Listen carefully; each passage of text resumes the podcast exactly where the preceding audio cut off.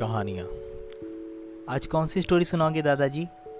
रात को खाना खाने के बाद दादाजी के कमरे में आकर बैठते हुए कन्हैया ने पूछा, आज बताओ, कैसी वाली कहानी सुनाऊं?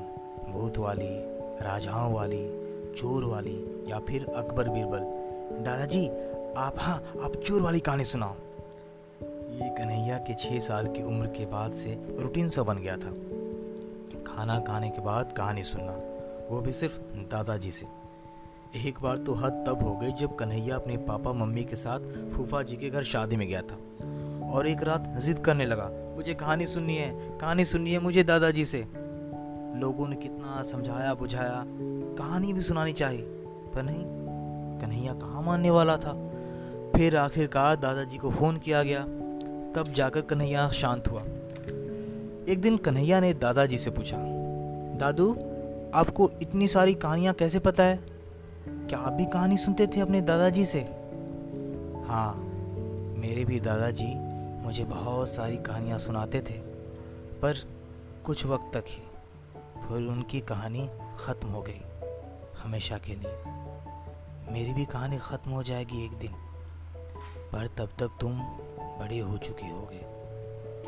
तुम्हें कहानी सुनने का ख्याल भी नहीं रहा करेगा। नहीं ऐसा कभी नहीं होगा। मैं तो भाई साहब रामगढ़ आ गया। कंडक्टर ने कन्हैया के पास आकर कहा हाँ ज़रा सामान आप नीचे उतरिए, हम निकालते हैं। बस से नीचे उतर कर कन्हैया ने गहरी सांस ली और बैग से बोतल निकाल कर अपना मुँह धोया। कन्हैया लंदन से जो आ रहा था, दादाजी बहुत बीमार थे। मानो अंतिम सांस चल रही थी उनकी, पर सांस को उन्होंने अपने जिद से पकड़ रखा था। जिद थी कन्हैया को देखना एक बार। अंतिम बार। कन्हैया घर पहुँचा और फ्रेश होकर दादाजी के कमरे में जाने को हुआ, पर उसे एक डर लग रहा था। डर क्या था, उसे भी नहीं पता। खैर, हिम्मत करके वो अंदर आया। दादाजी के पाँव छुए। दादाजी जाग गए। आ गए कन्हैया? जी। दादाजी, आप इससे पहले कन्हैया कुछ कह पाता? दादाजी ने उसे अपने करीब आने का इशारा किया। एक कहानी सुनाओ। दादाजी ने कन्हैया का हाथ पकड़ते हुए कहा, मानो से भागने न देना चाहते हो। शायद कहानी सुनने का यह तरीका उन्होंने कन्हैया से ही सीखा था।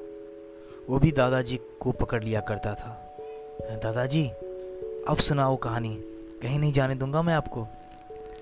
कन्हैया ने आँखें मूंदी और कहानी शुरू की।